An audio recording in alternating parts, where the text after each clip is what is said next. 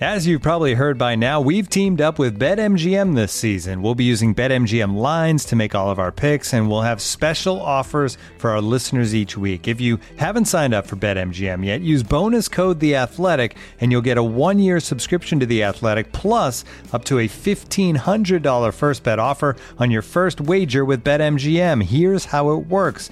Download the BetMGM app and sign up using bonus code The Athletic. Make your first deposit of at least $10. Place your first bet on any game and claim your voucher for a one year subscription to The Athletic. See BetMGM.com for terms. U.S. promotional offers not available in D.C., Mississippi, New York, Nevada, Ontario, or Puerto Rico. Gambling problem? Call 1-800-GAMBLER. Available in the U.S. Call 877-8-HOPE-NY or text HOPE-NY 467-369 in New York. Call 1-800-NEXT-STEP in Arizona. 1-800-327-5050 in Massachusetts. 1-800-BETS-OFF in Iowa. 1-800-270-7117 for confidential help in Michigan. 1-800-981-0023 in Puerto Rico. First bet offer for new customers only in partnership with Kansas Crossing Casino and Hotel. Don't forget, if you haven't signed up for BetMGM yet, use bonus code The Athletic, and you'll get a one-year subscription to The Athletic, plus up to a fifteen hundred dollar first bet offer on your first wager. Fifteen. On this episode of Fantasy Baseball in 15, we'll make sure you get your fill of Phillies analysis.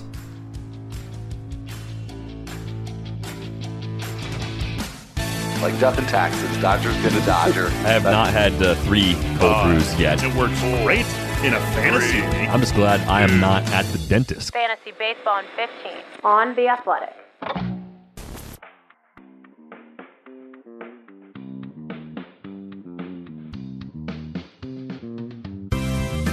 Welcome to Fantasy Baseball in 15 for Friday, February 26th. I'm Al Melchior, and I'm here with Derek VanRiper and DVR. Um, going to talk about the Phillies on this episode. And two players I think, for a change, we don't really need to focus on are Bryce Harper and Aaron Nola, because it seems like they've been sort of perennially uh, a little hard to project. But I think we finally found a, a comfort uh, spot for, for uh, our analysis of those two players. I agree there, and I am still disgusted by the pun that you threw into the intro today. I, I, I caught the little snicker there. Mission accomplished. If this were a video show, people could see the visible disgust on my face.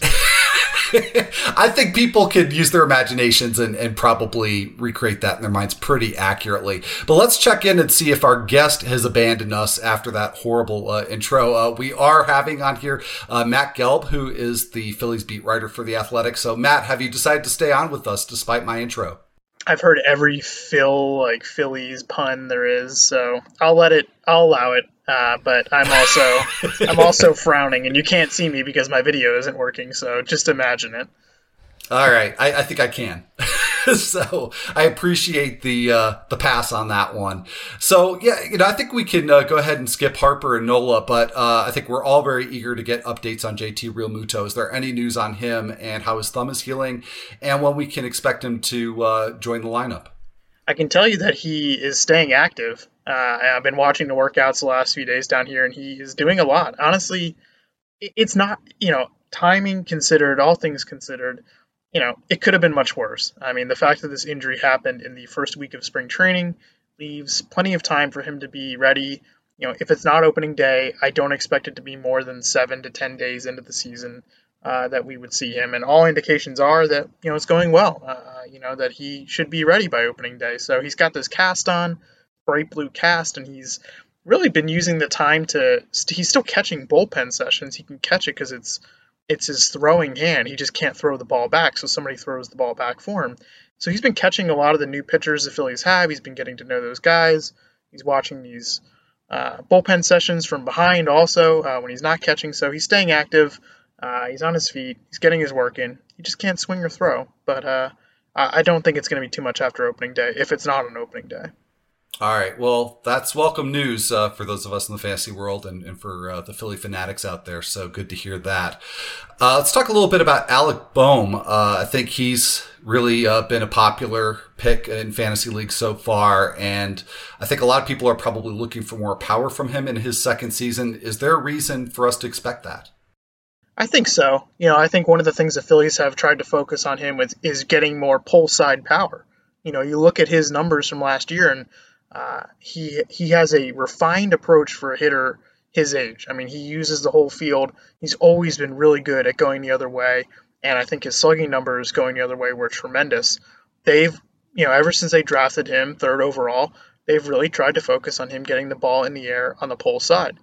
And, you know, it remains to be seen whether that is the right approach for him because I do think he's going to grow naturally into more power. It doesn't mean that he has to be pulling the ball all the time to get that power. He's added some weight, he looks a little stronger. Might not be good for his defense, but that is irrelevant to fantasy purposes. So, uh, you know, I, I think a full season of Bohm, uh, you know, could be really terrific. I mean, he was so good uh, in big spots for the Phillies last year and, and really uh, had this kind of approach and this profile that was well beyond his age. Well, and I know that uh, we're certainly looking and hoping for more power and just better performance overall from Scott Kingery. You wrote, recently wrote a piece on him, uh, aka Scotty Jetpacks, which was a nickname I didn't know he had. Uh, but from what you have seen so far in spring training, is there reason for optimism uh, to think that Kingery maybe can perform more like he did two seasons ago? It's it's so hard to say because I just don't know if the regular at bats are going to be there for him. I mean, he needs to have a big spring to get you know to get that center field job, and there's other players he's competing with, Roman Quinn, Adam Haseley, uh, to name a few, and.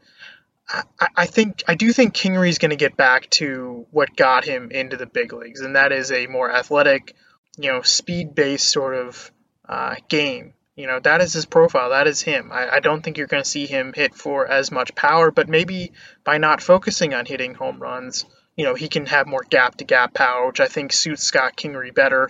You might see him try to steal a few more bags this year, uh, depending on where he's batting in the lineup. If he's he's going to be batting probably lower in the lineup, you might see him take some more chances on the bases. I think he should. He's he's a little leaner than he was last year.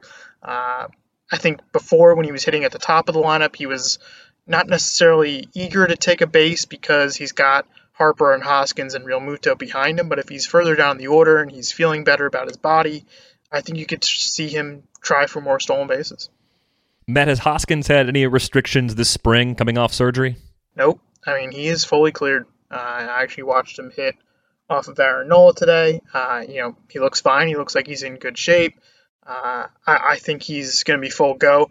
I, I, don't know that he'll play, you know, every day out of the gate. I'm sure, you know, when the season starts, they'll look to get him one or two days off uh, early on uh, because he's been a guy, you know, in the past who's played pretty much every game.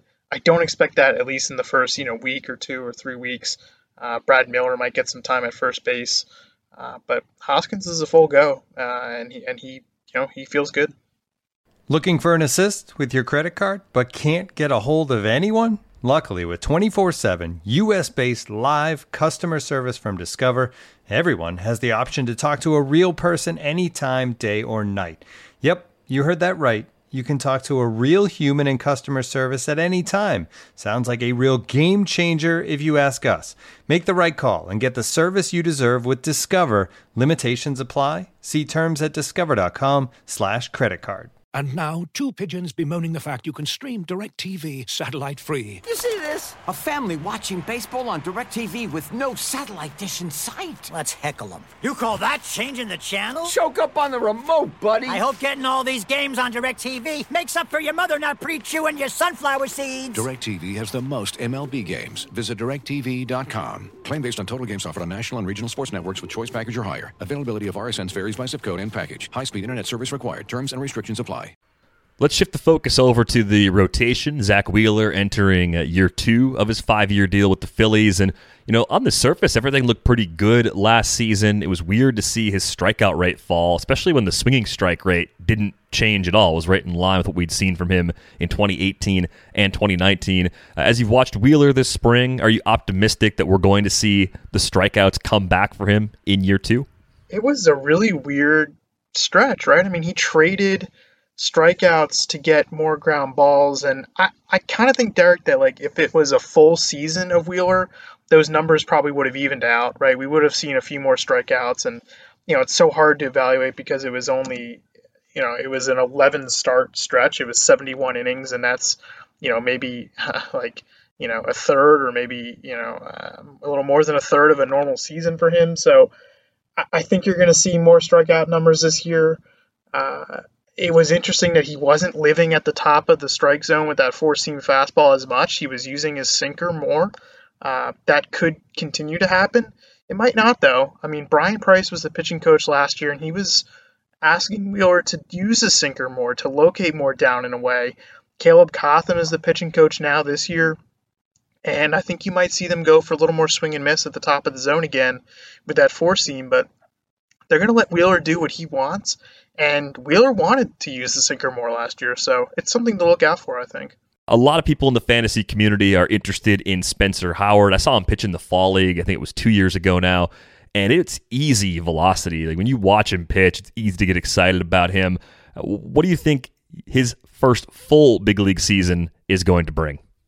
I mean, yeah, it is. It's a great profile, but what we saw last year was a guy who, you know, as he got deeper into games, you know, you did not see that velocity. You did not see that stamina. Second time through the order was not good. The fastball velocity dropped every inning that he was in the game, and you know Howard uh, attributes that to not being in shape. He lost weight uh, during the shutdown last year, before you know the sport resumed. He just didn't feel like he was in the right place with his body. He ran into some shoulder trouble again at the end of last year, and that's something to watch. I mean, he's had shoulder issues now for the last two seasons. Wasn't anything structural. There was no surgery. They did a bunch of exams. It was rotator cuff uh, inflammation, uh, which you know is, is a little. It's a bit of a red flag. I think you have to watch out for that. But I, the, he has such a wide range of outcomes for 2021. You know, he, he's not going to throw many more than 100 innings, I don't think just because he hasn't been built up over the last two years. He's had those injuries and those shutdowns, etc. He could be a starter for them at the start of the season. He could be a AAA at the start of the season. He could be sort of a fireman in the bullpen in the majors to start the season. Maybe he starts at the beginning of the season and becomes a reliever later in the season or flip flop. It's really hard to tell. I mean, there is a ton of talent there, but there's not really clarity on what he's going to be this year. I, I, I don't know. I mean, it's, it's a tough one. Even if he does start every fifth day, he wouldn't get to 30 starts this year. He's not going to get to more than, much more than 100 innings, I don't think. They haven't said what the innings cap is, but there is going to be a cap. Shades of how the White Sox might be handling Michael Kopech this year too. Absolutely, yeah. Two two guys with electric arms, but maybe more flexible roles than we might like in in fantasy. Uh, Matt Moore is back after a season in Japan. We've seen a lot of pitchers go overseas, come back with a different arsenal, and have a lot of success. Uh, how has he looked in the early days of camp? I saw him pitch today uh, to, to, hitters. You know, he looks like he's in shape. I mean, I think there's a lot of unknown with him. I mean, because it wasn't just a year away in Japan. It was also, you know, the last time he threw a pitch in the big leagues was April 2019. He suffered a really bad knee injury while he was with the Tigers, and there were some encouraging things. I think he threw about 10 innings for the Tigers in 19 before he got hurt, but there were some things to really be excited about in those innings. He had a high strikeout rate, wasn't walking anybody. Uh, he went to Japan. He threw his cutter more. He said he started to throw his breaking balls in different counts because uh, he realized that the Japanese hitters have a different approach. I mean, they're all not always not swinging for the fences. Uh, you know, he had to do some different kind of sequencing than he normally would here in the states. So I think that will benefit him. I don't know if it's going to translate over.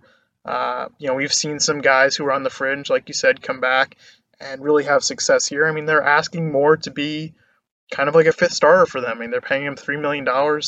Uh, they're not expecting greatness here, but you know, Bryce Harper, we, we were talking to him the other day, he said he specifically uh, singled out Matt Moore. He said, I believe, I'm paraphrasing, but he said he could be a gold mine signing for us.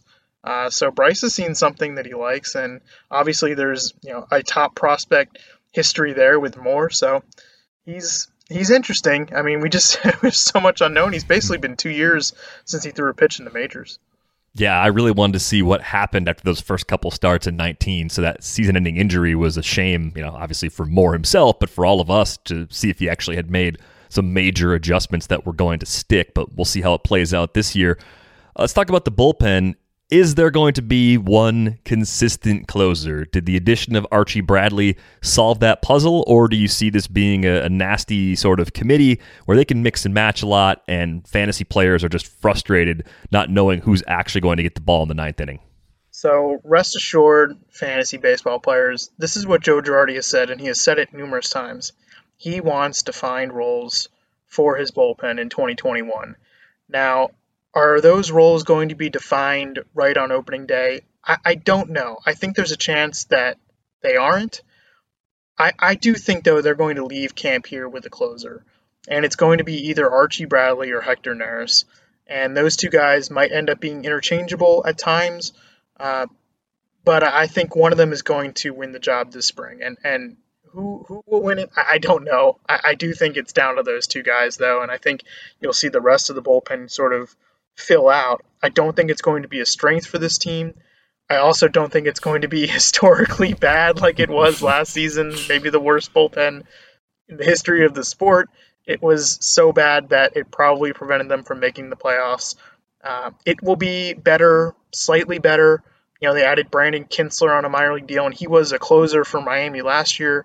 I don't expect him to have that role on this team. I think he's more of a middle reliever if he makes this team, which I do think he will. Uh, Tony Watson, another sort of middle reliever on, on a minor league deal. But Hector Neris and Archie Bradley are the two uh, big guys to watch in this bullpen, and I think one of them will get the majority of save opportunities.